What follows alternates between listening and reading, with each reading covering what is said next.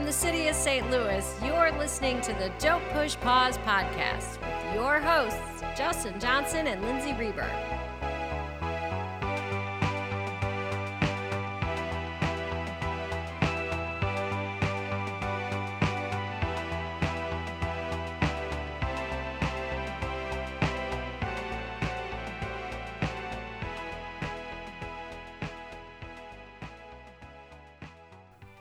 To the podcast. Welcome back, Justin. Ooh, it's the season. It is. It's our favorite time of the year. Once again, it's always just this big wait. Uh, Halloween is like Christmas for us.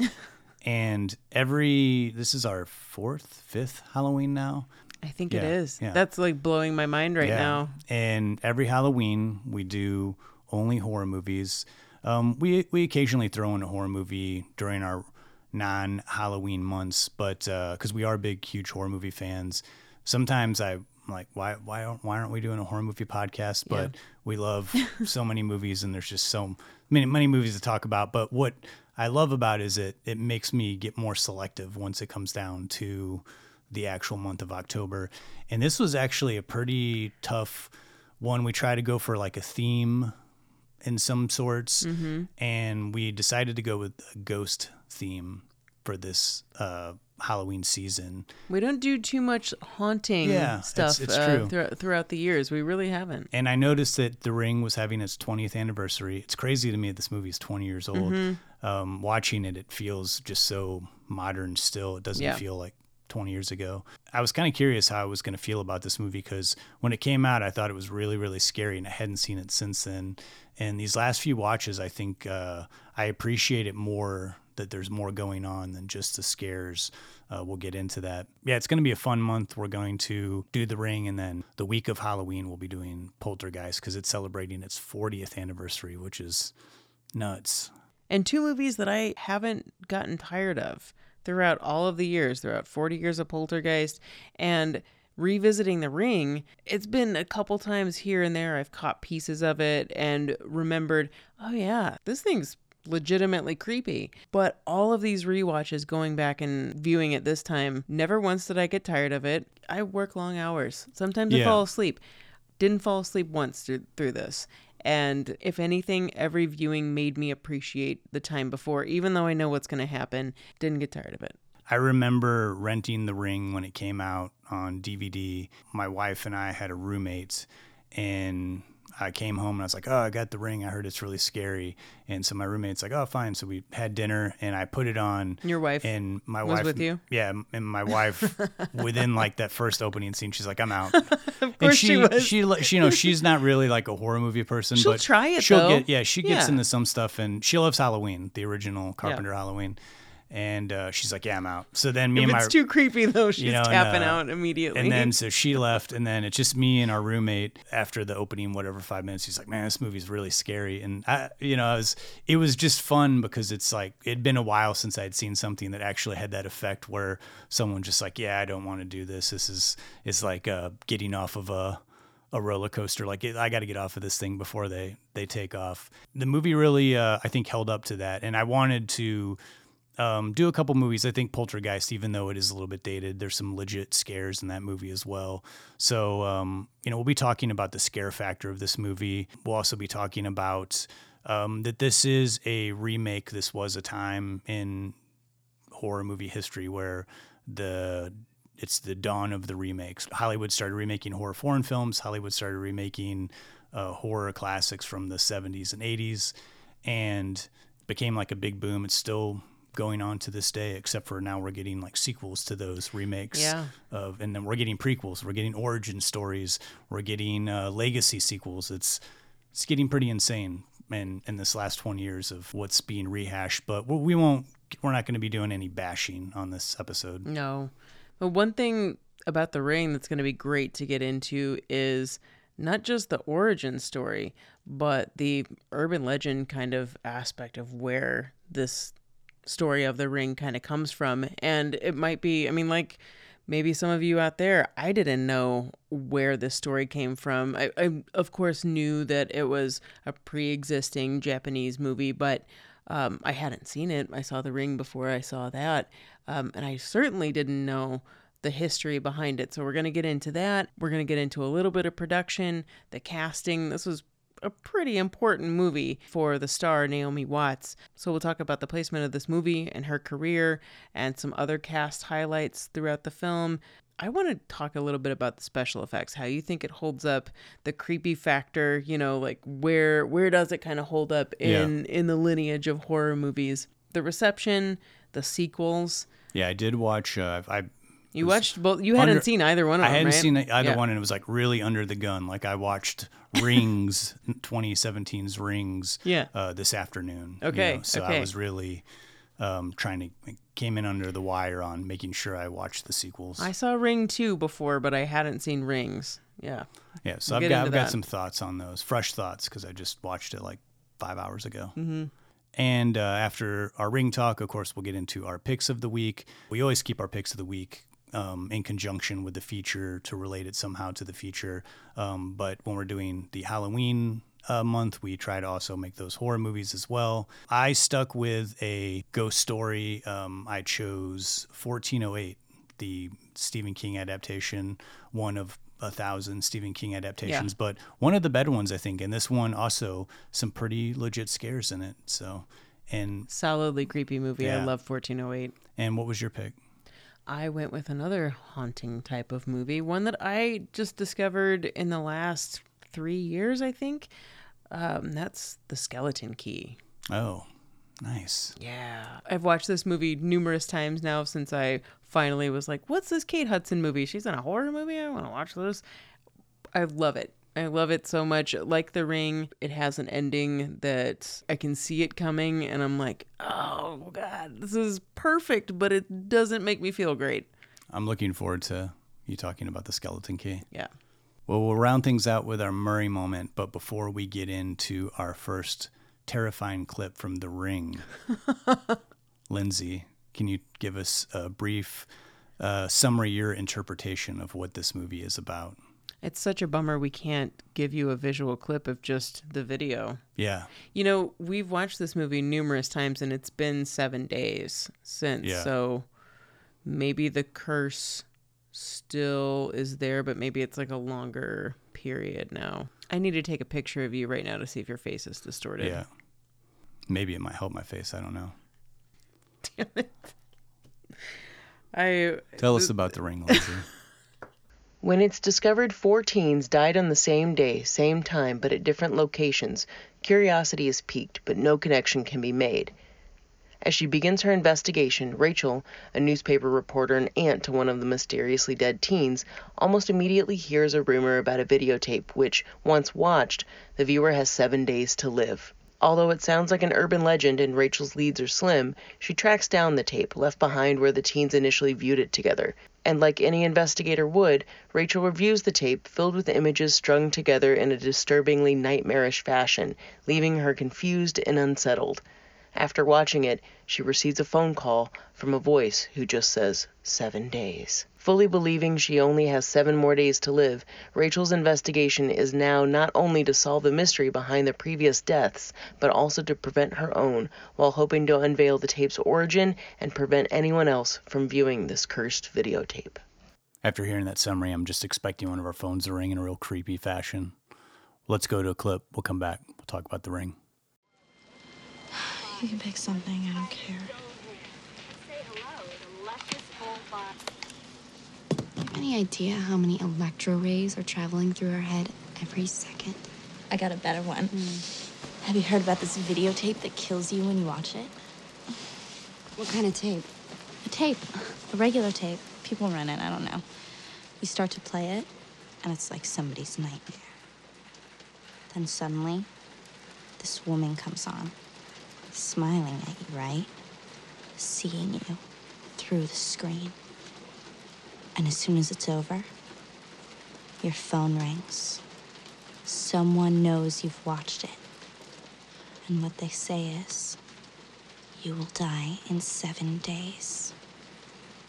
And exactly seven days later, Who told you that? somebody from Rivera. Who I told you? What's your problem? I've watched It's a story, Katie. No, me and Josh, we saw it last weekend. I thought you were with your parents. I, I wanted to tell you. you were with Josh all Some of his friends got this this place up in the mountains. They were trying to record a football game. I, guess the reception was so bad. What are you talking about? Listen to me. When we played the tape, the game wasn't there. It, it was What was it? it was something else. We thought it was some kind of sick joke. And then the phone rang. It was a week ago. A week ago tonight. You're just trying to scare me.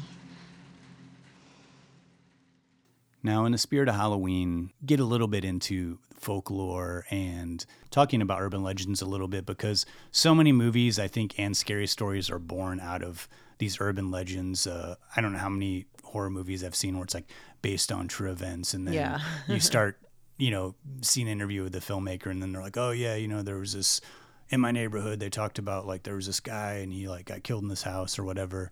And there's like an urban legend behind it. And The Ring, the original ring was born out of a old folklore tale um, urban legendy type story and a lot of especially with uh, japanese folklore a lot of this stuff dates back many many years. I mean there's also folklore with witches that date back many many years. And the ring was you know got its roots from an actual folklore type urban legend type story. Yeah, we're talking 16th century here. So the story of the ring, of course, it wasn't called the ring, but this idea was based upon a samurai and this servant girl named Okaiku. The samurai, as the story goes, and there are variations of this, was fascinated with this girl and wanted her as his mistress.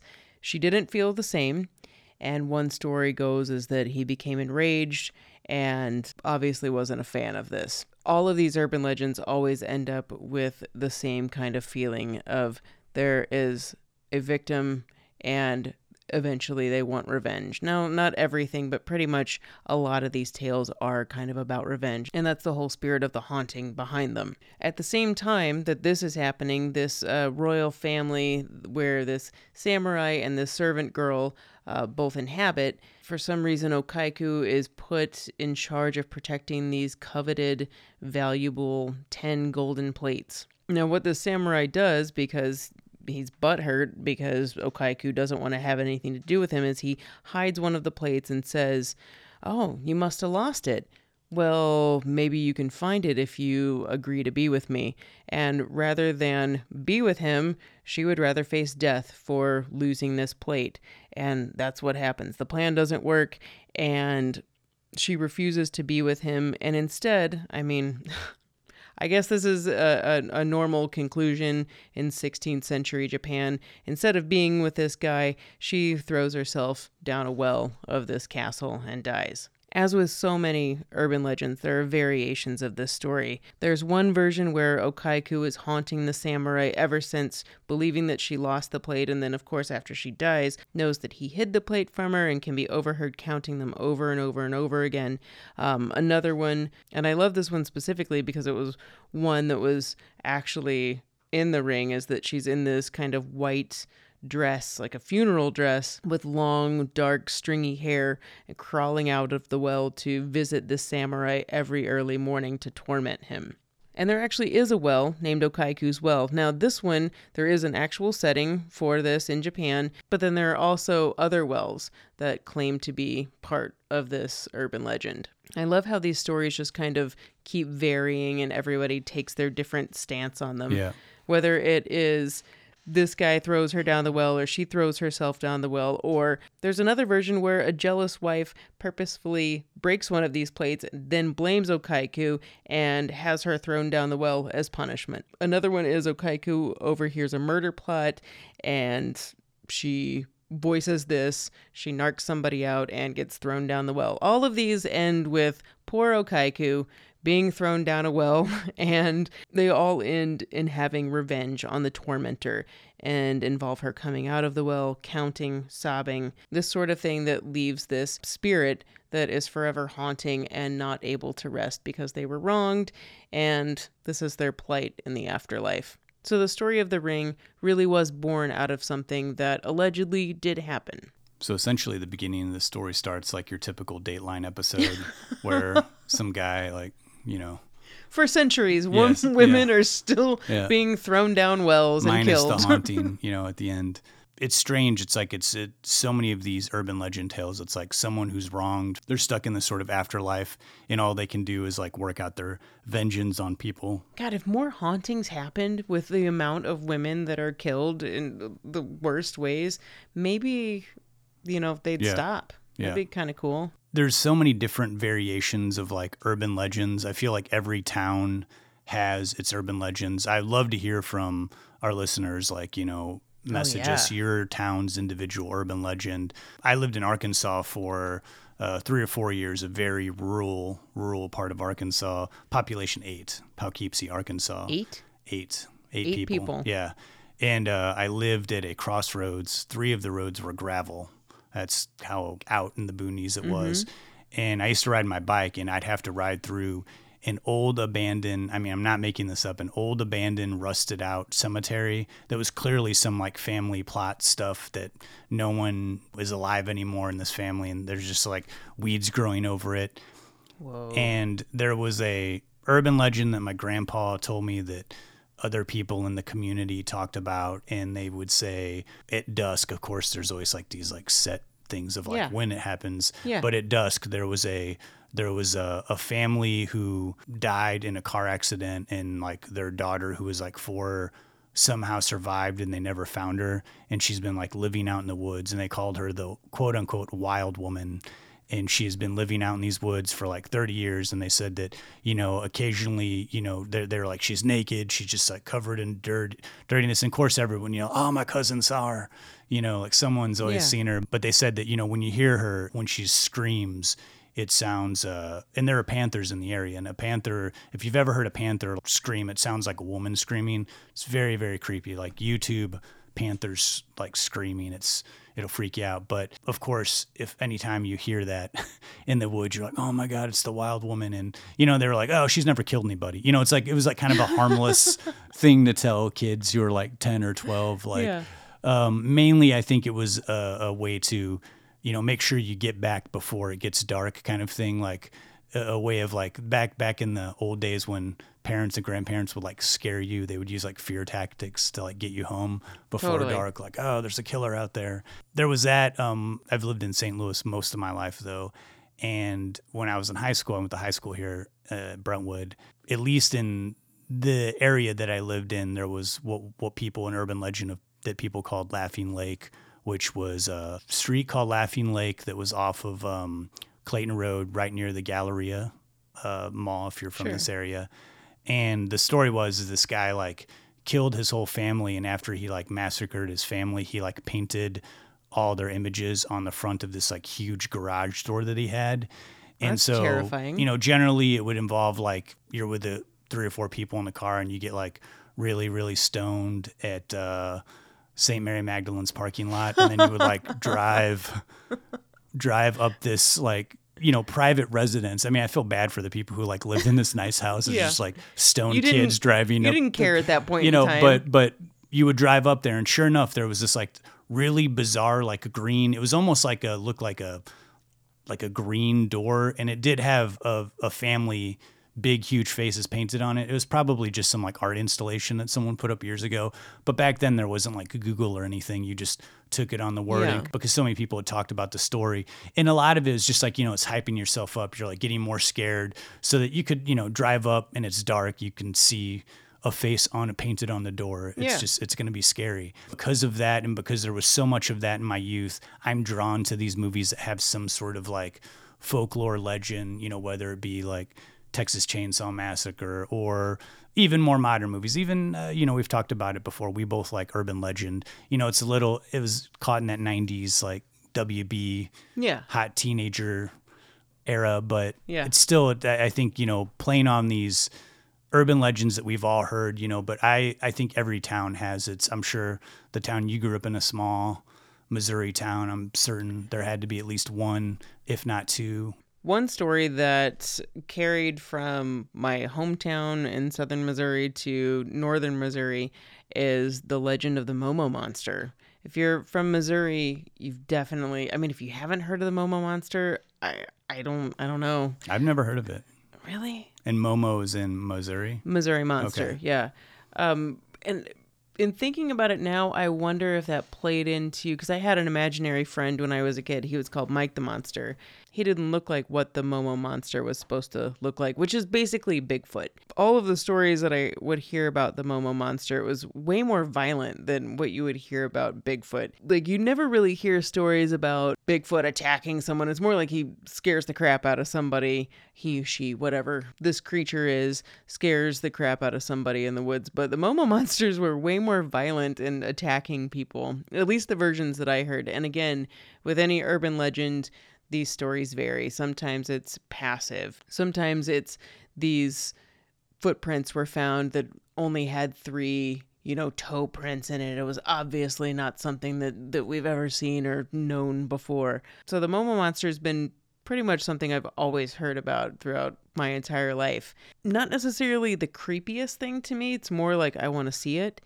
But creepy and i also want to see it is a whole vibe of st louis that is very much centered around hauntings. I feel like this city is very haunted. I'm not going to go as far as to say it's New Orleans haunted, but I think that St. Louis is kind of a sister city in that way that I mean this city's littered with caves. The entire city's built on caves. There'll be random pockets of the city that just fall in and expose an entire cavernous region beneath the city or something that was once there, tunnels that were built that were blocked off. Some aren't even blocked off. Some connect to former breweries. And then you have something like the Lemp Brewery, the Lemp Mansion, all of these things that do have tunnel access and have a legitimately creepy vibe. The band that I used to be in, we practiced in an annex of the Lemp Brewery, which was a, gosh, f- four stories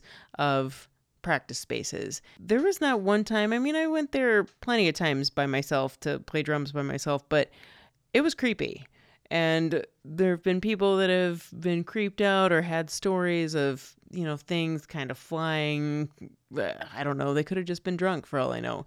But there's something to that, I feel, when it's not necessarily just a communal vibe, but when you when you feel something that makes the hair stand up on the back of your neck, there's got to be something there. I mean, hell, The Exorcist, that is based out of St. Louis. Yeah, my mom worked at Alexian Brothers Hospital. Whenever, You're shitting me. What? Yeah, not during the time of the, the Okay. exorcism, but Okay. way later. But she did say that when she worked there, that the floor that the supposed exorcism happened. You notice how we always, uh, and if you're from St. Louis, you're like the alleged. Yeah, the alleged. but, well, you know, because it's a big the Yeah. original story that they base the exorcist off of. Yes. It was the kid. He was in a hospital. It was Yeah. a boy, and it, they wasn't a girl at home. Yeah.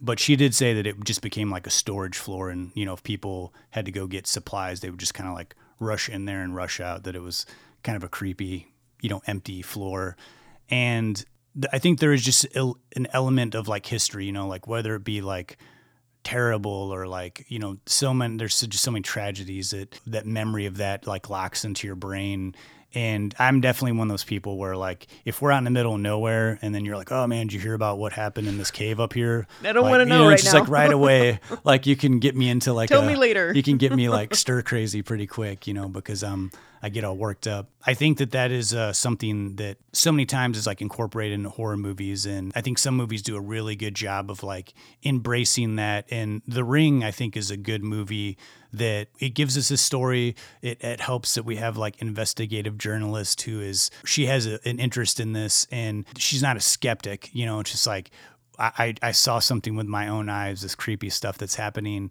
And then, you know, her child starts getting creepy. And, you know, and then this idea of like, you know, something stored on this tape that's like haunted, this idea of like finding some tape that doesn't have any like writing on it. And you're like, oh, I'm going to watch this and see what's going on. And then, you know, you see this like really weird, creepy looking like student film type movie and then a voice calls you and says you have seven days to live i don't feel like in this movie they ever actually say you're going to die in seven days No, but they don't. it's it's kind of like a presumption because there's a history of someone else died. Yeah. But they immediately start seeing weird stuff. Like it's not like uh, nothing happens for those seven days. Like you start seeing like premonitions and creepy things start to happen. And but I do love that the ring takes that, but it has this side story of her, uh, the Naomi Watts character, trying to figure out what's going on, like what's the history behind this, what happened to these other kids that died, what's how did this tape come into existence, like who made the tape. Having that as as a basis for a movie keeps the movie interesting. It's not just a a recycle of scares of like, you know, a movie essentially where like every 20 minutes another person who saw the tape is dying which it, i think it easily you could go that route with a movie like this and have it be more of like a final destination type thing versus this essentially like a haunted murder mystery Yeah. and but keeping the scares very very calibrated and the tension very high what I love about The Ring is that it is taking an urban legend and it's dissecting it. The idea of this haunted tape was a Japanese urban legend, uh, more of a contemporary, obviously, than a 16th century story about a samurai and a servant girl. There was this urban legend about a haunted VHS tape. But if you're comparing something like the Ring and Urban Legend. Urban Legend is about the idea of urban legends, and I love that concept. It's a fun, great movie. But dissecting one urban legend and investigating it and like pushing it to the limits, you're going beyond what anyone ever actually goes when researching an urban legend.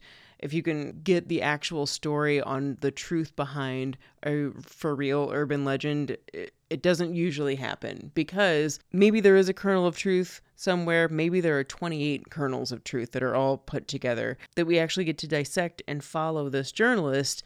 Uh, makes a lot of sense and in some ways makes a story that would otherwise seem unbelievable seem factual. you know, when th- this came out in 2002, and when this came out, I think there was like a, t- I mean, a tiny bit of backlash of it being a American version of a Japanese movie that got quite a bit of acclaim that came out maybe. I think it was like four years prior, and there was kind of a pop there of like that I was aware of. Not, not, I didn't see these movies, but you know, just uh, I was living in Austin at the time and going to the indie video stores and you know people were talking about oh there's like a lot of great Japanese horror movies coming out and people would kind of bash the Ring remake and It's funny how Ring, the 98 Japanese one, had such a mystery behind it too. Yeah. It's like, oh, you've seen The Ring? Well, have you, have you seen Ring? yeah and, It's well, even it's- it's even scarier, man. and it's it's funny because now like 20 years are removed you know in 2002 when it came out there was like you know you could rent stuff but like you had to be near like a independent video store that would have like a japanese horror Yeah. selection. We didn't have like a lot of access to well you could you know you can stream everything now but back then like you know if someone said hey man did you hear about this crazy japanese horror movie? It's like yeah i heard about it but i don't know i don't have access to it. I don't know where i can Which makes it even that- more of a mystery and, Yeah. and scarier because you can't Yeah, and and so like you know we get this mainstream version of a movie, but the Gore Verbinski remake was much more in tune with the original. I mean, they didn't change a lot of the story, um, and they certainly kept a lot of the scary elements. Even I think the look of Samara um, very similar, even though she's not a Japanese girl. They kept like the dark hair, and I mean, v- you know, very similar, like hiding the eyes and also too the fact that um, Naomi Watts wasn't like a well-known actor. I think if it would have been like Julia Roberts or somebody that was in the Naomi Watts role, the movie may have been played more of like, oh, this is just like they're trying to make money or something. Like we're going to get a big star and just start ripping off all these foreign movies that no one's seen or heard. I'm sure there's a little bit of that, but I also think Gore Verbinski is like a director who wanted to make a solid visual, scary movie. And I think this is a very high end horror movie. And especially for 2002, where we're coming off of essentially like six years of like the slasher revival in the WB. I know I keep referencing that and like it sounds like a negative way. I love all those like late 90s, like Me. WB Me actor. TV actor horror movies like Scream, I know what you did last summer, Urban Legend, Valentine. This was a different take on a horror movie. There was a little more intrigue, there was a little more mystery. Uh, you had Naomi Watts, who was like 30, you know, she wasn't like a teenager or like a college student. She had a son, you know, so there was, you know, she was a parent. There was just a lot more for, I think, a broader audience to see. But at the same time, essentially saying, like, we still want to make this like really terrifying movie. And a really terrifying movie that's also PG 13. In fact, all of these Japanese horror remakes were PG 13, starting with The Ring. The Ring kicked it all off. In 2002, we had that, followed by The Grudge, then there was Dark Water, Pulse, and The Eye. All of these movies, Japanese remakes, PG 13, all have female protagonists, and all respectfully scary, but also were palatable for a youthful audience that maybe gave you nightmares, but wasn't going to haunt you and ruin the rest of your life, sort of thing. They weren't scarring. Yeah, you make a really good point. It's like these were movies that are definitely scary, but like it didn't seem like crazy for like younger kids to be watching. I don't mean like five or six, but Yeah. you could get scared, but yeah, you're not like emotionally scarred like watching a you know a movie where someone's like getting decapitated or something on screen. You know, Yeah, yeah. The image of a pale girl with like this stringy black hair. I mean, both The Grudge and The Ring share that. They're images that do kind of haunt my dreams, but are not going to. They may make me run out of a basement faster, but it's not going to be something that's going to ruin me for the rest of my life. And we've already said that The Ring came from an urban legend. It also came from a book series written by Koji Suzuki. That started in 91 with Ring, followed by Spiral in 95 and Loop in 98. Now, there are plenty of variations from this original book series to Ring, the Japanese 1998 movie, and the American Ring. I'm not going to go into all of that, but there are a fair amount of differences. The overall story structure is completely there. And it said, though I actually haven't seen this movie, that the most accurate depiction of the original Ring 1991 book was a Japanese TV movie called Ring Kenzenban. That was in 1995. That's said to be the most accurate version. And maybe there are some of you out there, like myself, that didn't know that there was a movie that predated Hideo Nakata's 1998 Ring. And with every urban legend, this story has changed from the original 16th century urban legend to the book series to this TV movie to the Japanese Ring. And now we're at 2002's Gore Verbinski's The Ring. we've come a long way, baby. I mean, who who knew that there was this much history behind the ring? I certainly didn't. And I loved learning too that Gore Verbinski learned about this through um, the writer of War Games, Walter Parkes, who was a known executive producer for quite some time, obviously, if you're doing War Games. But he sent Verbinski a VHS copy of Hideo Nakata's Ring.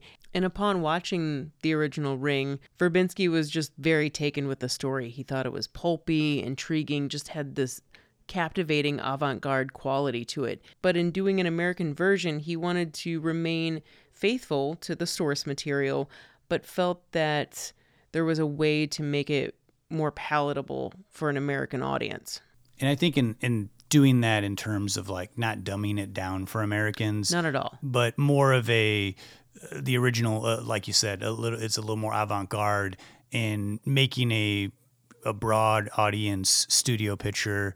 American audiences are a lot of times want a more straightforward story. I don't. Again, I don't mean like a dumber version, but like a version that's like less in the fantasy and dream like atmospheres. Certainly, those movies are made in America, and there's directors that do avant garde movies, David Lynch, for example.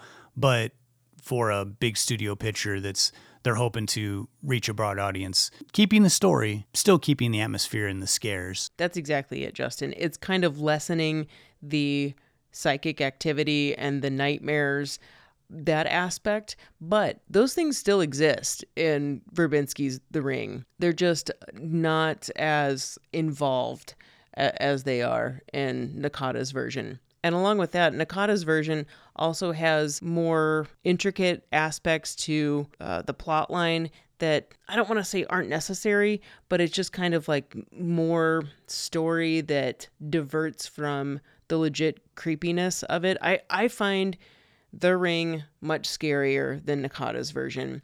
I think that that has a lot to do with not only the straightforward aspects of the story, but also the visual style. We're not saying that we're streamlining it, that it's all about just jump scares. I don't think that this movie's about that. I think that the atmosphere still remains the same, but in taking the story and shaving off edges, but keeping in the nightmare aspects, keeping in that psychic ability that is put into uh, the main character's child, who's Justin's immensely creeped out by having those aspects still persisting throughout the film. It just kind of tightens it up. That's what I would say. Speaking of the scares, I think that this movie does deliver the scares like the original Ring. One specifically is the the actual tape that was made that they're viewing, which is Are you scared by that? you know I was a lot more scared by it the first time I saw this movie. Uh, you know, I've watched this movie about three times in the last two weeks. And so with every viewing, it's not as scary. I mean, in the context of the movie, it's creepy because you've already been given this information that if you watch this Yeah. tape, that you're going to, you know, bad stuff's going to happen. So then, of course, you You mean you're gonna die? yeah A horrible yeah, death. yeah and so so if someone just like walked over and didn't say anything about it and they were just like hey man if you want to watch this short film and they like put it on you know i don't know that i would get too creeped out by it but If someone showed right me that and said you want to watch this, I'd be like, "What the- are well you i'd showing be like me what right is now?" this or if they're like hey i made this you know over the weekend you know it's like "What are you happening? okay?" but That's it is you know but the movie itself is pretty it's it, it reminds me of like a early avant-garde movie you know from like the 60s or something the way that the tape that they're actually watching is in you know and then the static the sounds that are going on. I feel like that is more creepy than sound a lot of the yeah. images. We've talked about this many times with like horror movies. The more you see something that's supposed to be scary the less scary it becomes. Your imagination is going to run wild the less you see and sometimes that can be more effective and scary. And i think that could have been the case with this watching the actual tape but you do need to see a lot of the tape because those clues come into play later in the movie. They need to show you enough of it so that you're not completely lost when we when the clues start coming together and what the ring actually is which i think is if you haven't seen the ring i'm not going to spoil that. I think that is like one of the best image story payoffs in a long time in a horror movie. And that's not even like wrapping up the movie. It's just like oh that's, That's what, what the it ring is. is, you know, Yeah. and it's pretty effective. And I, I really love that when it comes, pun intended, full circle. I do think that there are like creepy elements with just that tape alone, but then you throw in really well placed scenes that again aren't like you said jump scares kind of like intense moments like the scene with the horse i, I fast forwarded through it the second time around I watched it one last time. I won't ever watch it's, it again. It's the sound plays a big part in this, and there's like a lot of terrifying sounds, and like an animal screaming is uh, quite terrifying. And I don't know that a scene like that has been done too often. Like where, you know, we've seen plenty of dogs die and cats die in horror movies, but um, Never seen a horse go yeah, overboard. yeah, it's pretty bad. You know, this has been done a, a ton of times now in movies, but like the distortion of, you know, you take your picture after you've seen this tape and now all your pictures are blurry and Yeah. you know, it's like starting to affect technology and how like people view you and you know, you start feeling like you're going crazy, you're hearing things, you're seeing things, you're having the nightmares, get you know, waking up and something's grabbing you in a dream and then there's like bruises on your arm. A lot of these scenes uh are short, but they're effective and they offer scares while also again keeping us on this journey of like this mystery, like giving us clues while Rachel's trying to figure out piecing this together, what the hell is going on. You know, it just kind of dawned on me the examples you just gave, Justin. How many times uh, when we did get photos back from a photo lab, did we have something that was distorted? Maybe not a face, but maybe there was an orb or something strange in the photo that you couldn't explain, or even having the nightmare where you wake up and you're so sure that what happened in your nightmare was real, having one of those waking dreams. Again, taking something that feels like it could be reality and putting it in this movie, it grounds it. It grounds this supernatural movie about ghosts and th- keeps throwing in these things that feel like, oh, yeah, that happened to me, or that could happen to me. Again, combining this real life horror and then this mystery aspect, which I think for me, on rewatching this movie, I had forgotten how much of a mystery this movie ends up being. It starts out pretty terrifying and remains pretty terrifying And I don't know, maybe we won't get to the ending right now, but I want to get to the ending, how I think that this is one of the greatest endings, especially for horror movies at the time. The mystery aspect of this could lose an audience in some ways, but it remains still creepy, whether it's visually, whether it's through actions simply of what's happening, sound, everything plays into the overall vibe of making this thing consistently creepy throughout the movie because Rachel's on the clock, you know, the, it's set up that you have seven Yeah. days. Yeah. There's this overall sense of dread. I feel also too like they took a page from David Fincher's Seven, where they're, you know, Tuesday, Wednesday. you know, it's like Totally. giving you this sort of countdown of like this ever impending doom. Like it's the next day. Things are getting creepier. Things are ramping up, and you get this countdown. Mm-hmm. And so I think that makes again, it's a, it's a simple way to build tension, but having someone be on some sort of like clock, ticking clock that they're going to die in seven days, just that in and of itself makes the movie tense. But then, like you said, this unraveling of the mystery, which I do think, again, I don't want to spoil the end too much here because I know this movie's 20 years old, but I do think that is a good payoff. I do think, as far as like this kind of movie is concerned, where you have this like supernatural element, the explanation of like why this is happening isn't 100% coherent, but I think it's a pretty good payoff and it's a pretty satisfying explanation of what's been going on and why it's been going on. along with the ending and how it's kind of jarring. Another smart move that Verbinski decided on when we have the legendary, I just call him the ring face, like what you look like after you've after 7 days and your expiration date is up. The ring face that happens in so many horror movies like you're you're ready you're ready for the scare but you don't get it immediately. And it's almost like you're watching sleepaway camp 3 and you're like oh man i didn't even get to see the kill. This sucks. But you never actually get to see it in that. This one he waits about 60 seconds and then shows you two seconds of the ring face and you're like oh my god i wasn't expecting that if anything you think that you got cheated for a second by not getting the payoff but you do get the payoff and you're not expecting it I totally agree. Also, a very effective use of making little bits of running water creepy.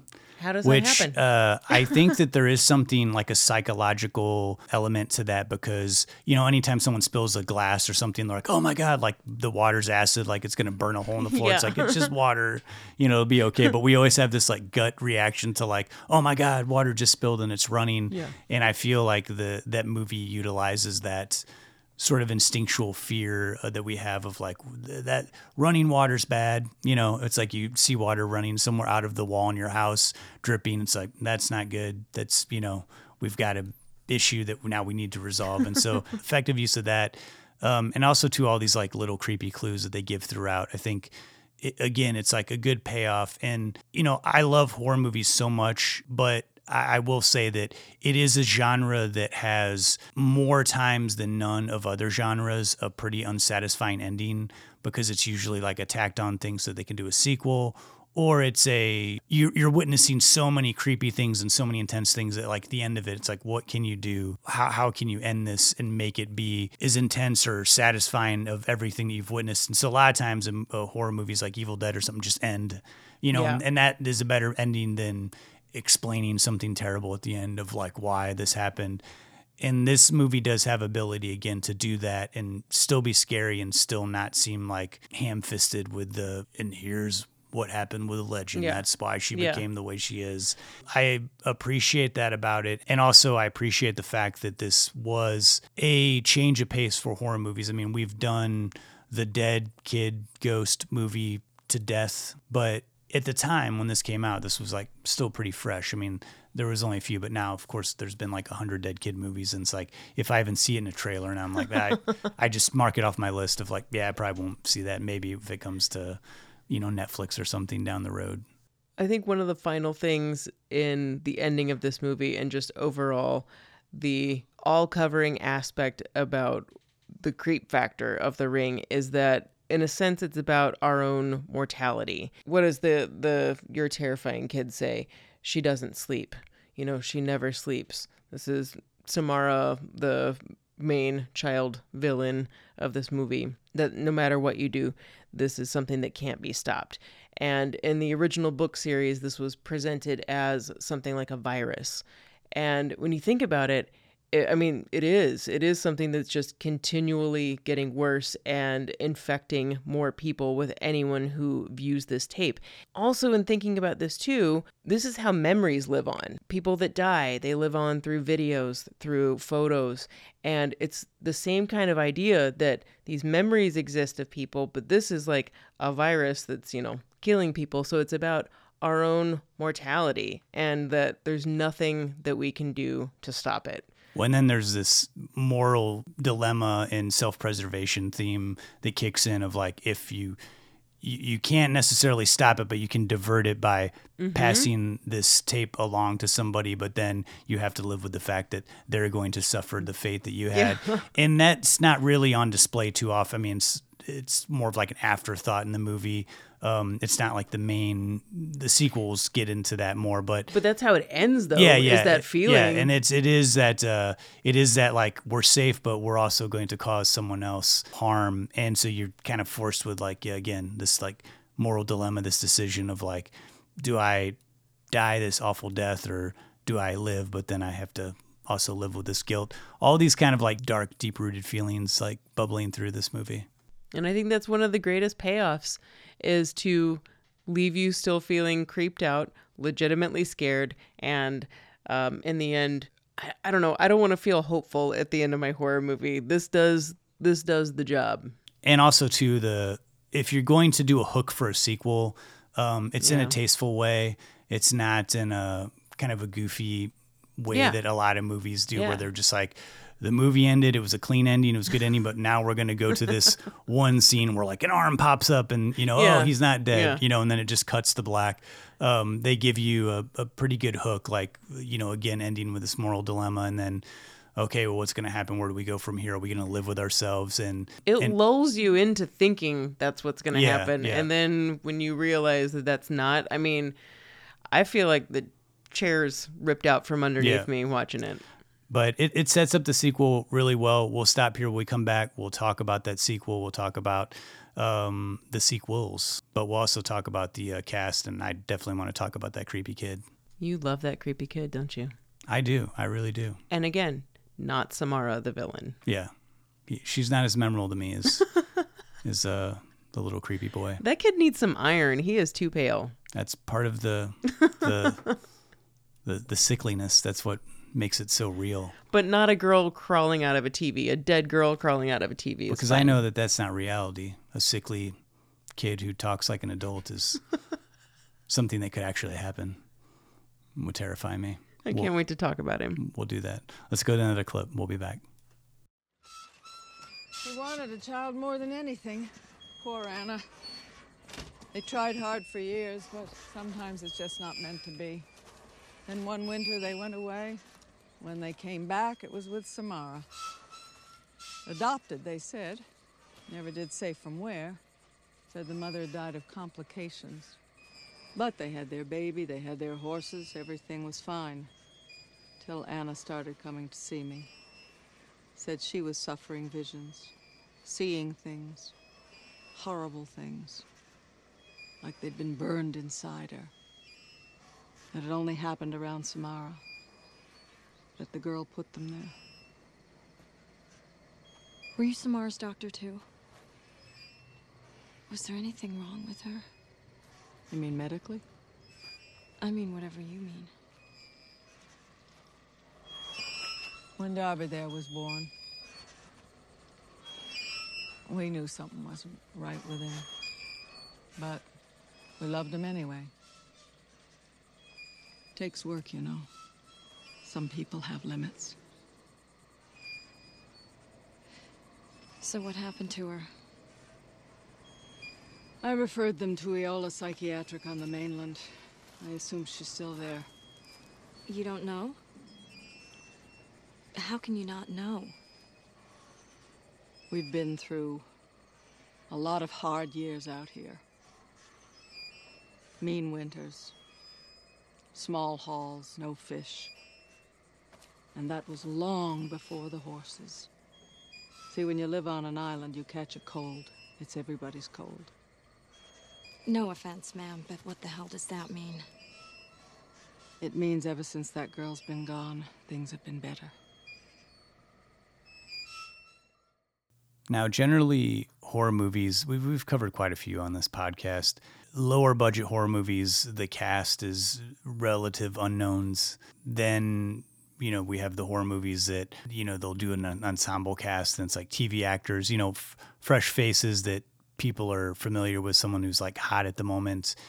And movies like this, which is this was a budgeted like almost fifty million dollars, pretty big budget for a horror film. Gore Verbinski had done the biggest movies he'd done were Mouse Hunt and The Mexican, which Yeah. The Mexican was a pretty that- big movie. But I don't think he was like you know a director by name. No, you know, not like- at the time. And Naomi Watts got her break with Mulholland Drive, but that was a relatively small film that got her a lot of critical acclaim, but I don't think like a ton of people saw it at the time. I think it's great to have like a fresh face at the forefront of a, a horror movie because if it's someone who's like a real big actor, sometimes it, the movies just aren't as scary to me. You know, like I think I said earlier at the top of the episode that if this would have been like Julia Roberts or something, it just wouldn't have the same effect if you had like a big star in it. It just helps if I don't know who this person is, I can get like more detached from the persona of a star and more into this is character of like going through this turmoil or whatever, getting just makes it more scary. And Naomi Watts was a great choice for this. Uh, I think when this came out, uh, on top of I really enjoyed uh, Mulholland Drive, and so that was like when I first became aware of her. And I think it was like maybe like ten years before I realized that she was Australian. It was also 10 years after I realized she was in Tank Girl, too. Yeah, I was listening to an interview with her recently, and it was an Australian interview, and they were kind of talking about how you know she kept trying and trying to break into Hollywood, like came to America and finally got her big break with Mulholland Drive, and then this became like a real breakout movie for her, and like making that decision to should I do this like full on big budget kind of Hollywood horror movie, and it was a good decision because a lot of people knew who she was after this movie. And is wild too, because in that interview, she's very strong Australian accent and does a really convincing American accent for pretty much every movie she's in, but really for The Ring. And she's great in this movie. I do think she toes a fine line between keeping the audience interested in the mystery that's going on, her tracking this down and that seeming convincing, but also has this very uh, dynamic relationship with her son, which is like unsettling. You know, he calls her by her real name, Rachel, instead of calling her mom, but they have this like very, it almost seems like a cold, um, like an old couple or something that have been around forever. He doesn't Seem seem like so much like- friends more Yeah. than son and mother. And then her relationship with her ex boyfriend, who she shares the child with, they have also like this dynamic of her feeling kind of connected to him, but then also like a little bit guarded, not wanting to get too close to him again. This movie doesn't work in this love interest type situation too much. I like that about it. It just keeps on with the scares. It stays focused on her trying to solve this mystery. And a lot of the movie is on her shoulders. Really uh, does a great job of taking us through the motions of figuring out what's going on. And then also different than the Scream Queen type persona that is usually when you have the female strong female protagonist. She's not screaming all the time. You know, she's like trying to problem solve. And I do think that there's a pretty nice arc here because she starts off detached from maybe her like family and personal life, you know, because she's all about work. And then after this journey, like comes to appreciate like her son more and her family more.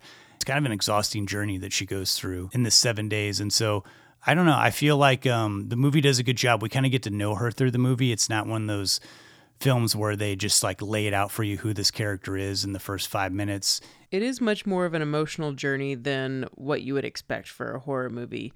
Rachel is a flawed person, pretty normal, outgoing, but very strong and confident person. We get that from minute one that we're introduced to her. She's not afraid to take the death of her niece and investigate it. I mean, how do you kind of detach yourself from those feelings and then investigate this odd rumor that you hear and then find an immediate connection between the time that her niece died and then these three other kids died and she finds out that they were all at a cabin together. I mean, just one by one, we follow her journey. And at the same time, we're following this path and Rachel's learning about herself from the beginning of the movie to the end. She starts off at one place in the beginning and then by the end is completely different. Her relationship with her child is different and they've gone through a whole journey. And like you said with the ex-boyfriend, it is extremely uncommon that we don't have two estranged lovers not get back together. It's hinted at a tiny bit but that hint is quickly ripped away from us, just like so many things in the ending of this. But the plausibility of is this movie actually possible is completely erased with Naomi Watts' performance. I think she said that this was the last movie that she actually auditioned for, and that was with Gore Verbinski. And he had seen an early screening, I think, of Mulholland Drive and got in contact with her. And I think she did one on camera audition and then did a couple read throughs but pretty much he sought her out for this role. And when you think about her performance in The Ring and that Mulholland Drive was two years earlier, the arc that her character goes through in Mulholland Drive is almost like I'm, it is two different people, but how she is one person completely different and who she is in the second half of the film it's like yeah i want someone who can go from one extreme to another and be able to put that into a centered grounded person which is what Rachel is in this movie. It's it's also nice to have a solid female lead character who is an adult and who's a mom we don't really have that very often who's a single mom. I do kind of question a little bit like where she's leaving Aidan, her son, a couple times. Like, who is Aidan staying with? I know he has that babysitter, but like, how often is she there? But that aside, you know, she does find out that she has seven days to live. So you kind of push that by the wayside, especially after uh, she does find Aidan, her son, has also watched the tape. So yeah, you got to make some concessions there. Yeah, you, you got you got a time crunch. As good as she is in this, really like she kind of makes the ring 2 watchable. Other than the remake of king kong really didn't stick with the genre. Did dramatic works which she's uh, one of those actors where i'm like oh it's naomi watts has a new movie out because she's pretty low key and branches out into more indie films. And but i've always liked her anytime i've seen her. It would be nice to see her in another horror movie. I think that you know she adds a lot to you know brings a lot to the genre. I love that she did The Ring because she totally thought about not doing it.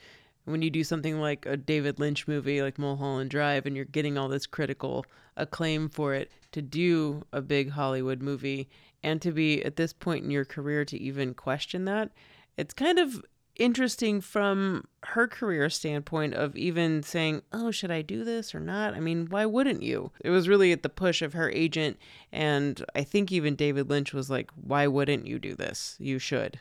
So getting to the subject that I've been wanting to talk about and you've been really wanting me to talk about is David Dorfman? David Dorfman as uh, Aidan, the son of Naomi Watts' character.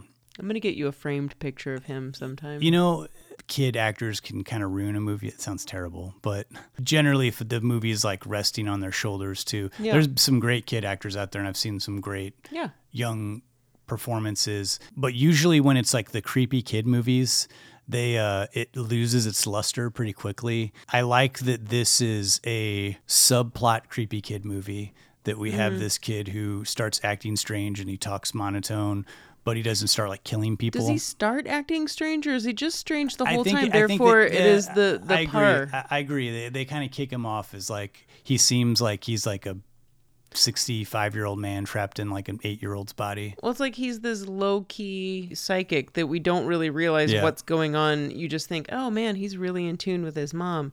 No, he's in tune with something else.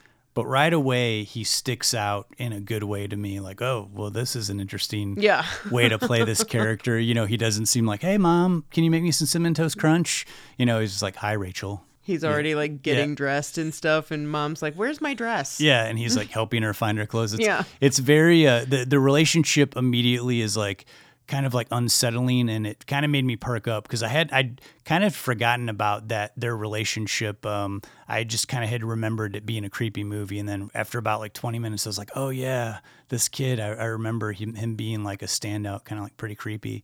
And he really wasn't in too many other movies. Or he did do after the first Ring, the first Texas Chainsaw Massacre remake that they did the big budget one that came out in 2003, but wasn't in too many other movies. And then uh, I looked him up and to see if he had done anything recently, and he hadn't. He's actually a lawyer now, which is kind of wild. And maybe he just, you know, was one of those kid actors that's like, yeah, I did that and I'm done with it. I would have loved to seen him on a, like a full on creepy killer kid movie. Like, let's do one of those. You imagine having him as your lawyer? Like there'd be no way that you could lie to him he'd be looking at you and you you would just think there's you can see right through me. Yeah. Probably good at using scare tactics to win cases. through just like staring at someone Yeah. intensely. Yeah. Yeah. I enjoy his performance. It's it's to me it's one of the uh, things that I like most about The Ring is his portrayal of young Aidan.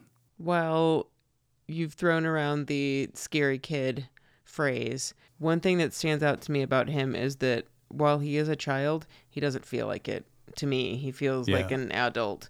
So the scary kid aspect is legit. He is a kid, but he is such an equal to Rachel and a very important part in figuring out this entire story. And for me, probably out of all the scary moments uh, in this movie, he has the record scratch moment for me. Yeah. Really all fresh faces in this m- movie. The Rachel's uh, ex-boyfriend uh, Martin Henderson who plays Noah is another face that was unfamiliar to me, but he does a really fine job. He doesn't have a a very big role, but I think he is the first person that kind of brings us into the uh you know helping to figure out what's the deal with this tape and like you know believes Rachel but kind of questions at the same time and but does help her figure out you know and he thankfully knows a lot about videotape dubbing and all that kind of stuff so that worked out really good for her that Yeah. you know he can uh help solve this riddle He's pretty, but not too pretty. yeah He's not a scumbag, but yet we're led to believe that maybe he has a little bit of growing up to do, which, like Rachel, he starts out at one point in the beginning of the movie and before his untimely demise also reaches um, a level of maturity that he wasn't at at the beginning. And actually, I hadn't realized until my mom pointed this out to me that my mom and I are currently watching a show that he's in that's kind of lovely. It's called Virgin River. I love, yeah, I kind of like that show. all right Yeah.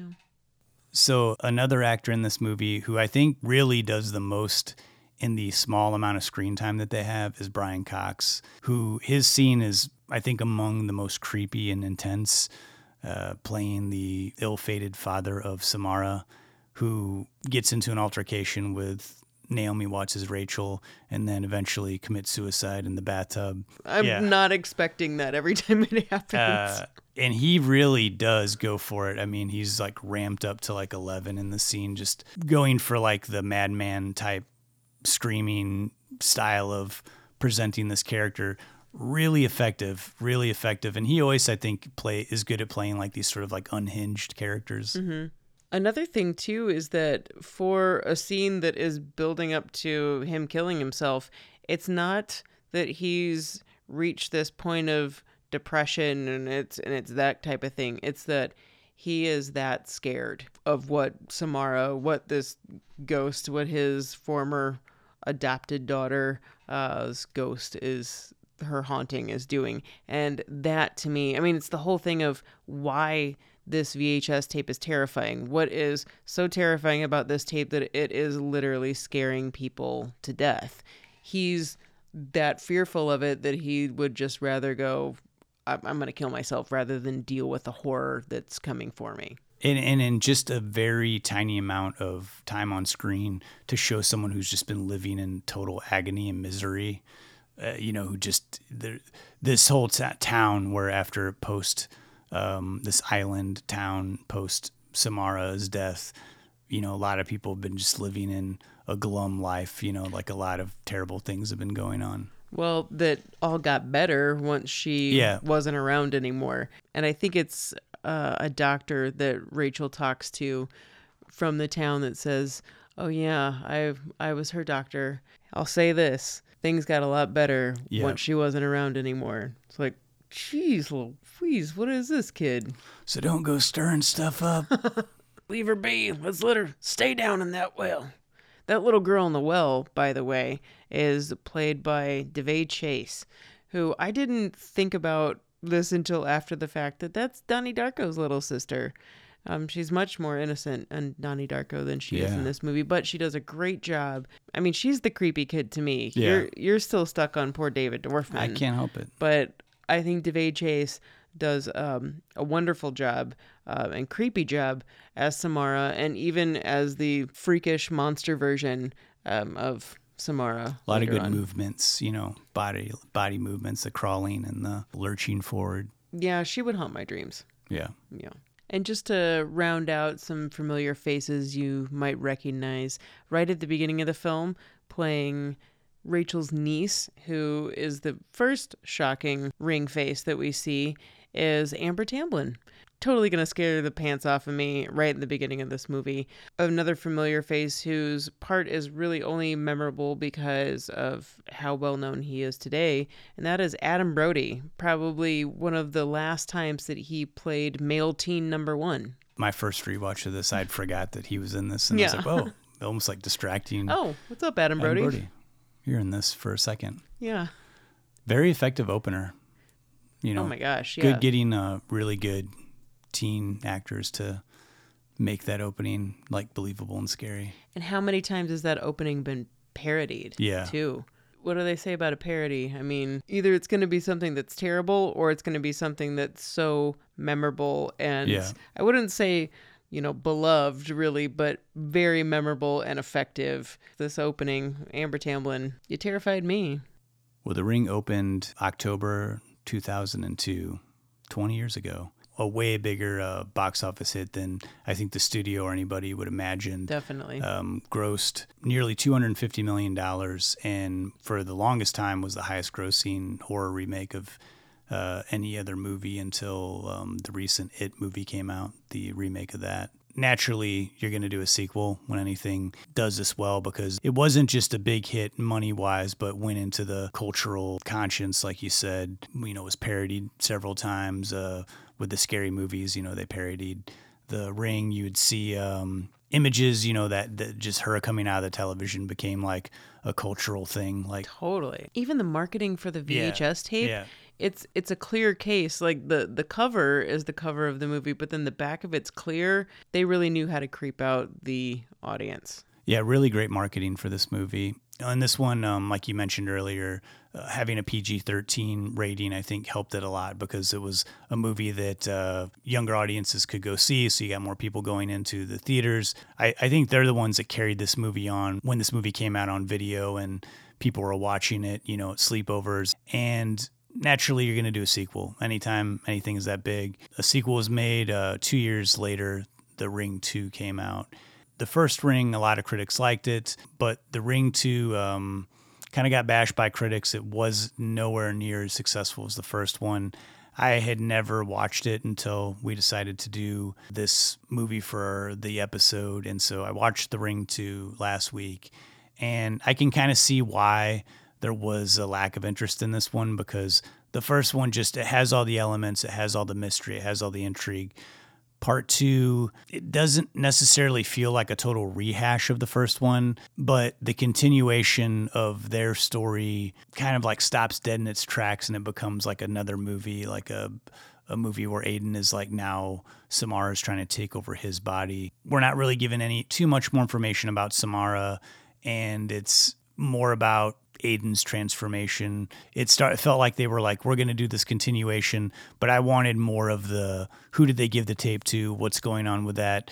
Uh, more focus on the tape and that kind of aspect of the movie, less on you know Samara just trying to take over her son's body and become her you know new child, have a new mother. What's wild though about this sequel is that this American sequel was directed by Hideo Nakata, who did the original 1998 Ring and also the Japanese sequel to that movie. Such a bizarre move for a director, but Yeah. the only thing I can imagine is, uh, you know, thinking like, "Hey, I started this thing, I may as well cash in." The idea that like the second one could be even more successful than the first one, so why not jump on board and and you know maybe make it better? I, it, it's wild though because it's you would think that having the original director on board, it would have a more distinct style, but it felt like he was it was kind of wild. It almost felt like he was trying to stay with the the the, yeah. that Gore Verbinski like started. Gore Verbinski uh, didn't really come back to horror. I mean, really laid the groundwork here and then left and ended up making a ton of money doing uh, all the Pirates of the Caribbean movies. I think he directed like three of them, and those things are like one of the highest grossing Disney franchises of all time. And maybe he picked a good time to jump ship for the Ring sequel because I'm sure that this is kind of played up a little bit, but I did find a little bit of research about how the set was plagued with a few problems. Probably the biggest and most alarming for a movie that has a lot to do with water. Uh, as soon as production began, one of the production offices was flooded, like caused the carpeting to be ripped up, like everything was kind of destroyed in there. And there was another incident on the Universal lot where a six foot buck came out of nowhere and almost hit someone on the crew, too. That just kind of seems wild, considering, too, in this Ring sequel that there is a section like that a has to do. type situation. Yeah.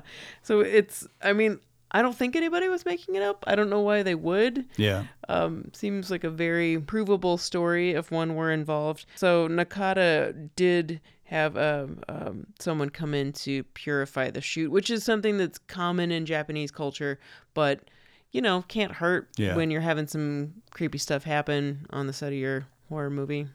Yeah, I, didn't hate the sequel, but it was just it felt really uneventful to me. Came and went in my mind, and didn't really get me excited to watch Rings, the 2017 uh, extension of the franchise. You know, we forgot to say something though about The Ring 2 in that it did the same thing with bringing Brian Cox in. In the first one, it brought two bigger name people that you're not really expecting with Sissy Spacek and Elizabeth Perkins that just That's kind true. of come out That's of true. nowhere. Getting a prestigious actor to do like a really Mm-hmm. small role, um, yeah, that did stick out to me in Ring Two. I was like, oh, Sissy Spacek. Who really brings it Yeah. in the few minutes Yeah. that she does have. again, I didn't hate The Ring 2. It didn't necessarily get me excited to continue on and watch Rings, the 2017 sort of continuation of this franchise, uh, which is why I put it off to the very last minute. And, you know, What'd you think of it? I was surprised I enjoyed it more than The Ring 2, uh, mainly because I, I thought that it continued on with this idea of like what people are going to do with the transferring of the tapes, transferring this curse onto someone else. More involved in that storyline than continuing on with the Rachel character and the Aidan character. I'm glad they didn't bring them back for this movie. I think that would have just been kind of a, a lame storyline. I, I like that it jumped to like a whole new set of people. Also continues on the prestige actor of sorts of Vincent D'Onofrio. You're really going for it, you know, doing some like amped up character like Brian Cox and Sissy Spacek did in the first two. The lead role with uh, Johnny Galecki um, from Big Bang Theory. You don't really see him in too many feature films. You know, I'm kind of just used to seeing him on television. So I guess like missed the fact that he was in that. Like when it started up, it was all people that I didn't recognize, and then he, you know he You're like, comes oh, on the what's screen. up, Yeah. David from Roseanne? Yeah, what's going on? You're shopping for VCRs at a thrift store. I also did not mind this third sequel. I thought that, yeah, there were times um, where I could kind of see what was going to happen, but for some reason it didn't bother me.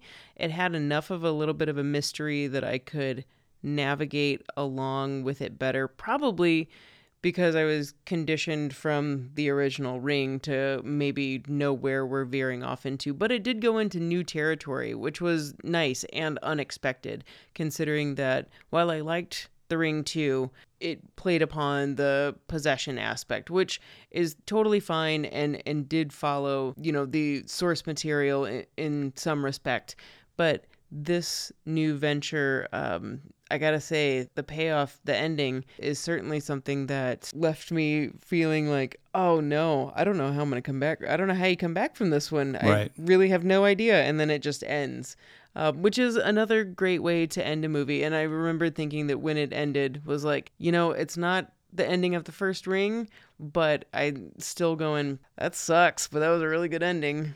And Rings was not a success. I think it was Mm-hmm. kind of like critics didn't like it, audiences didn't like it, didn't make very much money. So I'm certainly not clamoring for another addition to the Ring It, franchise. it feels but like it should it should end. Yeah, It yeah. should, I think we just need to give up and just say, Samara, look, you effing hate everybody. You get it. I get it. You know, we're all doomed. Okay, we're all doomed. We're all eventually, gonna watch eventually though, video. eventually though, someone's gonna make the script of Samara before the prequel when she's like younger than she is in the Ring. I don't want to see that. It's gonna happen movie, man. eventually. You know, it'll happen I, eventually. I, I mean, it's pretty terrible. Yeah. it's pretty terrible. But I mean, hell, maybe kind of. If it if it goes back to the original book and all that, the original source material, that's some twisted stuff. Yeah. If you guys want to go back and and yeah, read that book. The level of twistedness and things that happen, I'm glad that it's left out Yeah. of the ring, but it certainly goes into territory I was not expecting. Yeah. And about every five years, they put out like a, a killer kid movie. Yeah. And so, like, once that time period happens, we're like, hey, we it's about time we can put another one of these out. Maybe Yeah. they'll open up the books and say, well, we already have this. We got Samara you know, here. we got Samara. We can do her. She's waiting in the wings. before she was thrown in a well. Yeah. She's kind of the ultimate evil kid. Yeah. She's right up there with the Omen's Damien, really. Not a lot of people like it. I watched it recently. Been watching a lot of, uh, revisiting a lot of like thriller type horror movies. And uh, speaking of killer kids, watched The Good Son with Oh, uh, yeah. Macaulay Culkin and Love Elijah it. Wood. And wow, that movie's like way more hardcore than I remembered it. Yeah. It is like pretty downtrodden and own like I mean it is it is uh it is a menacing mean spirited movie but I don't dislike it at all. I, Yeah. I was actually pretty into it so That's a good you one. know it's uh my uh October recommendation but not my only recommendation. My uh, big time recommendation is my pick of the week and another That's 1408. that's 1408, another terrifying movie, which I'm going to get to, I'm going to talk about. But Lindsay, before I do that, can you tell me a little bit about, The Skeleton Key. yes, Yes, I can. It's another horror movie starring a blonde woman. Okay, I didn't solely choose The Skeleton Key based on that. Maybe a little bit.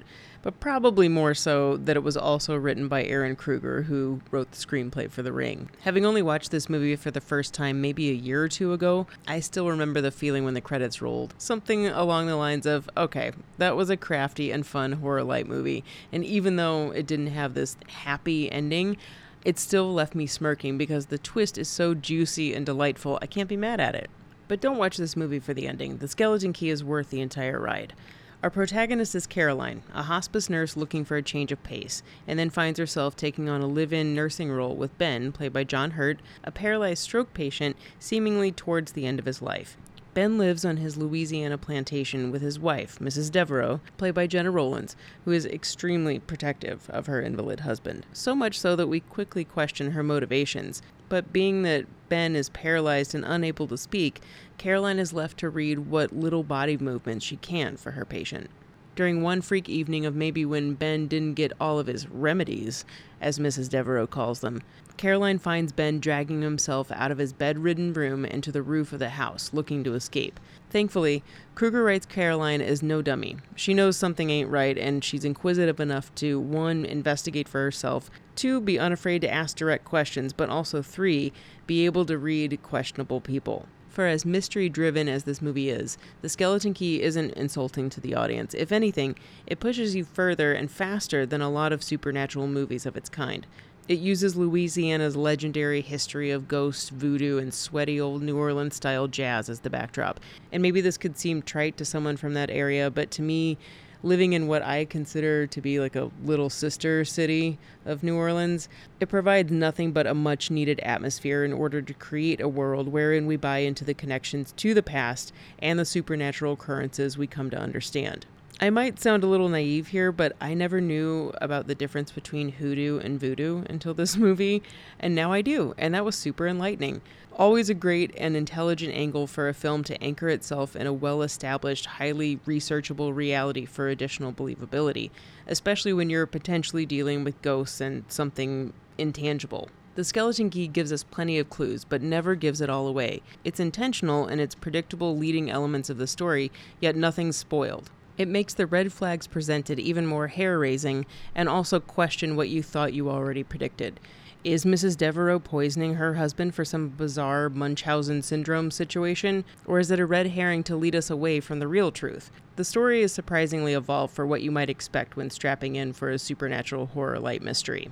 I forget if I've admitted this before when we did an episode on Almost Famous, but Kate Hudson is always captivating to me. It's her consistency in every one of her performances, from her most serious to the goofiest. But it's also her mom. I mean, I grew up with Goldie Hawn, and so there's a sense of pre embedded familiarity whenever I see Hudson. But in some way, it makes me really proud to see where Hudson has created her own brand, very much away and beyond her mom, and evolved into such a dynamic performer. She's not really in a lot of movies like The Skeleton Key, so if you're a fan of her work and haven't seen this, I bet you'd love it. But speaking of actors who've been around for a while, Gena Rowlands reaches a level of unexpected deviousness that isn't fully realized until the film's finale. It's when all of her seemingly insignificant side eyes, short quips, her covert judgmental attitude adjustments desired from Hudson's character, it all makes sense when you realize the gravity of her performance. In only a way that Rowlands can display, she brings the utmost depth to a role which kind of doesn't even deserve her grace.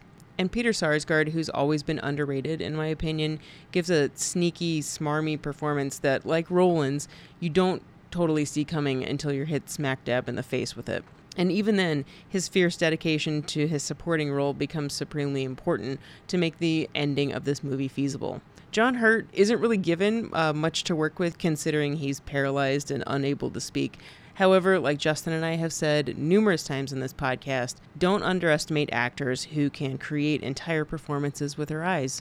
Uh, see examples of every single time we've talked about Arnold Schwarzenegger or Winona Ryder. John Hurt's eyes and grimaces are really the only things he has to work with. And you see the multi tiered fear in his eyes. And like Caroline, we're desperately trying to understand him. Another supporting character, Caroline's best friend Jill, played by Joy Bryant.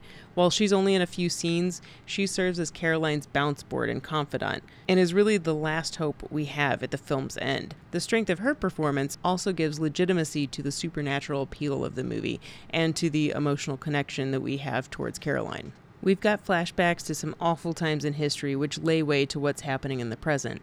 Plenty of creaks in the night, a few exciting and necessary to the plot jump scares, and a mystery so tense that when the climax finally winds down, the slick transition into a silent nightmare leaves me delighted and disturbed.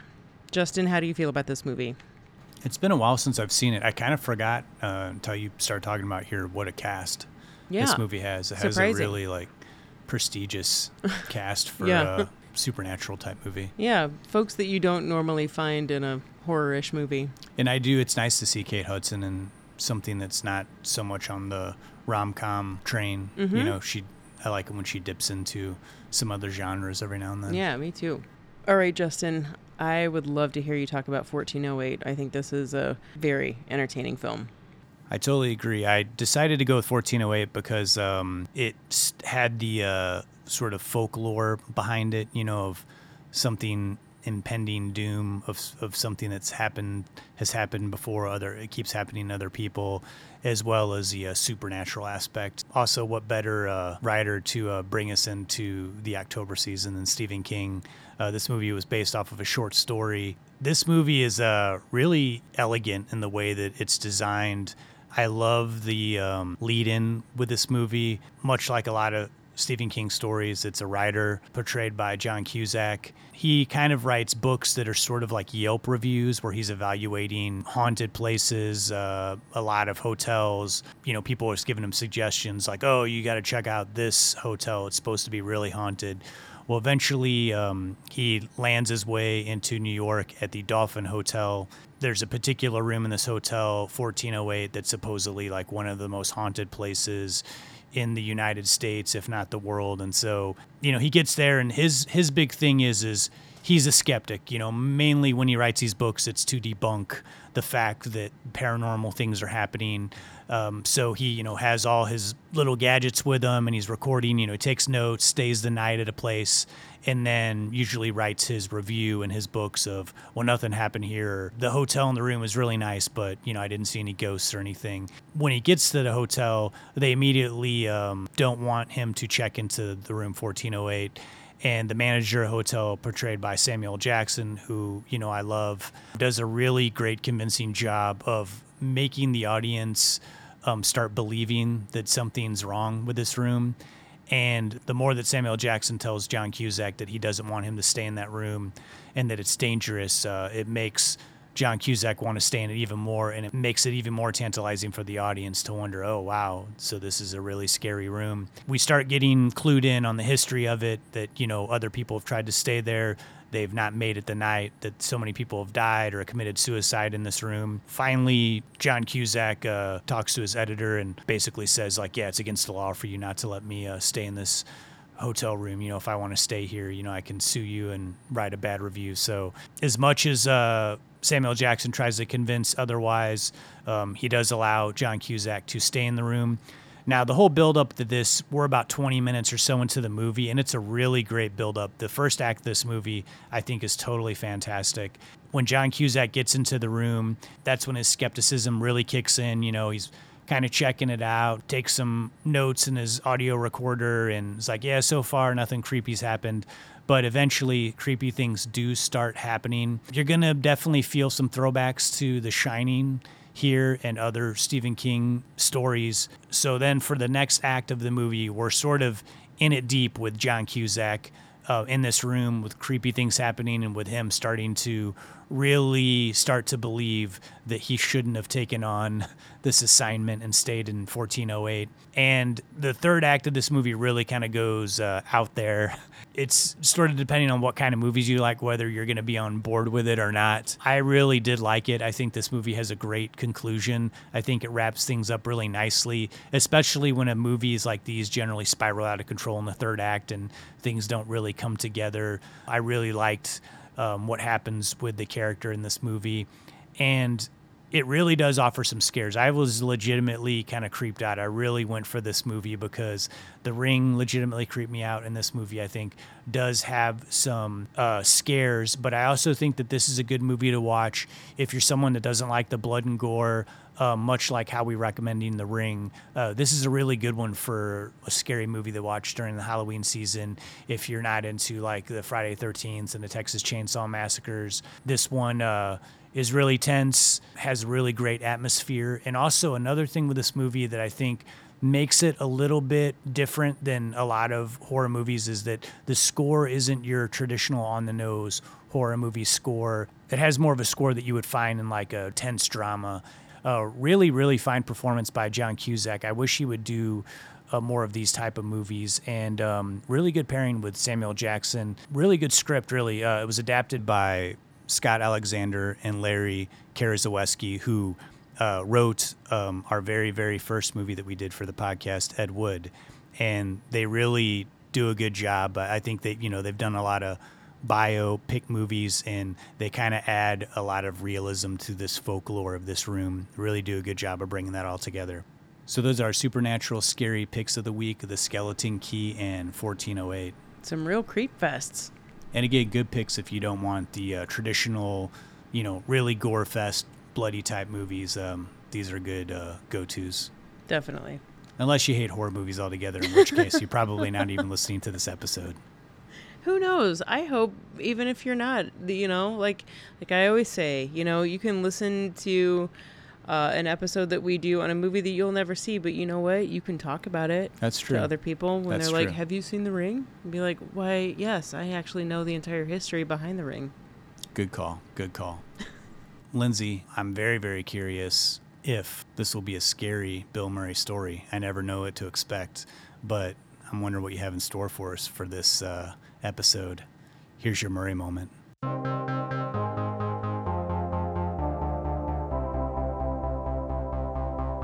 Chicks dig me because I rarely wear underwear, and when I do, it's usually something unusual.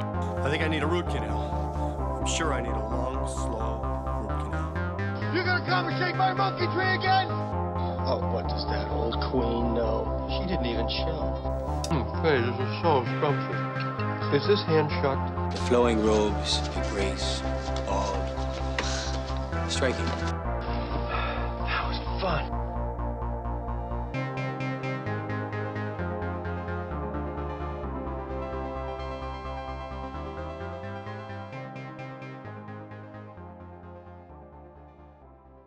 You're always setting me up. I guess it's a little scary for Naomi Watts in this one. For those of you who haven't seen St. Vincent, you're missing out. The more time that passes, this movie keeps solidifying as one of my favorites of Dear Old Billy. And although this isn't my first endeavor into talking about the movie, see episode 54 of our Babysitter special, but this time around, we're going to discuss another co star of the film, of course, The Ring's Naomi Watts. In this movie, Naomi plays Daka, the Russian prostitute and semi girlfriend of Bill's character Vincent. But before they both starred in this Todd Melfi film, they actually met at a party and hit it off quite well, so much so that they exchanged numbers, and even allegedly, Bill's prank called Naomi once or twice. A guy after my own heart with the prank calling. Again, see another episode, episode 87, for more on that. Yet still, when it came to Naomi working with Bill, she was pins and needles nervous thinking about it. Mainly because she was going to be working with he and another highly skilled and praised comedian, Melissa McCarthy. I was nervous going into St. Vincent because I hadn't really done anything comedically that Bill would have connected with, Naomi once told late night talk show host Jimmy Kimmel. She just kept thinking to herself, oh God, how am I going to prove myself here? And the answer? She stayed in character nearly the entire time. She said she never wanted to give Bill a chance to see any of her fear. The anticipation of it was terrifying, she told CBS this morning. It was so scary, and he's so good at what he does, and I heard that he doesn't suffer fools, like fall in love with everyone right away. For the movie, Naomi had to perfect a Russian accent, and the Australian actor sure can nail an American accent, but I'm no expert. I think her Russian accent is pretty awesome as well. And for this movie, she had to have it down cold, which is extremely important when you're working with two comedians who are improvisational masters. I had to learn the accent well enough to the point that I had to learn how to go anywhere. In other words, she not only had to learn her lines, but she had to be Daka at all times and be able to flip any switch of dialogue at the ready. Okay, staying in character during the entire shoot could be done, no big. She thought if they reject me, especially Bill, since most of her scenes are with him, then he'd be rejecting Daka, her character, not herself. As if the anticipation weren't pressure enough, Bill and Naomi's first scene they filmed together is a sex scene. You know, it's not horribly graphic or anything, but you know, it is a simulated sex scene. And it is common practice during some films to just get the sex scene over with. The awkwardness of filming that, just get it out of the way first. But here's Naomi, already nervous and trying to mask it while on top of Bill for this scene together. I pretty much had to straddle him right away, Naomi told writer Gavin Edwards, and she went in all the way. The accent, the dedication, forgoing any sense of fear that she had over the situation, and definitely the idea that, eek, maybe she and Bill wouldn't even get along in a professional atmosphere. But as any professional actor would, Naomi did what was scripted, enacting the awkward scene with Bill while having this prosthetically enhanced pregnant belly attached to her, too. And upon completing the scene, Melfi's got it in the can. Bill says to Naomi, So, uh, are you seeing anybody? And with that, the tension was broken between the two. I could go into a lot more of their palling around behind the scenes of this movie and becoming better friends, but I think I should hang on to that for future Murray moments. For now, go watch St. Vincent, especially if you've never seen it, and think of the story when you do. It's kind of horrific filming a sex scene. Yeah. Not because it's Bill Murray, but just filming a sex scene. Yeah, it would be very uncomfortable and awkward. Yeah. Uh, St. Vincent is really a good movie. It's um one of the few like adult oriented comedies that would just not come out in theaters nowadays. And uh, Yeah. I know it's not that old, but Yeah. um, really a great cast and again like like an adult comedy. I can't say enough good things about this movie, so watch it if you can. I'm gonna have to go back and rewatch it. Well, thank you for that Murray moment. Of course. So before we wrap things up here, just a few uh, final things with the ring that I think are kind of creepy. And this is something I don't know if this would like really work now. Though I wish studios would do more of this kind of stuff. Like uh, I know there's a lot of Easter egg stuff that you can find on DVDs and Blu-rays with the movie. Yeah. But for the ring, when it came out, a Easter egg that was like pretty creepy was. Uh, you could um, access the uh, uh, in the menu like it was like if you push down and then enter it would uh, it would actually go to a sub menu and it would play the cursed film from the ring in its Oh, entirety man. and it would like you would lose uh, it would disable your remote so you couldn't stop it or fast forward or anything until it was over and then after you finally it went back to the sub menu and you hit enter uh, you would hear the sound of a phone ringing twice which is uh, pretty creepy you know That and it's just gave me something chills too right now. and it's something too that it wasn't like real obvious so it's like you could easily like accidentally turn it on and be like Yeah. what the hell's going on and then your remote's not working unless you actually like shut your dvd player off and uh, with the vhs too they did something where it was like before it went to the credits you know trailers before the movie fe- main feature it would play the film and then it would also do uh, it would play the short cursed film and then it would also hear a phone ring you know on the audio just a really uh, inventive and creepy way to um, freak people out, especially if you uh, were by yourself and you're just, you know, kind Yeah. of fumbling around with the remote and, like, whoa, what's happening? That would be a moment that I would jump up and like just slam just, the like, DVD player off. Like, okay, power. I don't know what just happened, but get it off. Shut off my surge protector. Yeah. Um, I did hear that as a, as a marketing tool for this movie. I didn't find a first-hand account, but not screeners for the movie, but that tapes, unmarked tapes of just the film, the cursed film, were kind of put out and distributed. Um, which is a pretty scary thing to do when you're promoting a movie. But again, this is back when you could get away with great marketing techniques like this. Like the Blair Witch Yeah. Project probably has one of the best of making people feel like this is a real thing. So kind of along the same lines of putting that tape out out there and getting people creeped out.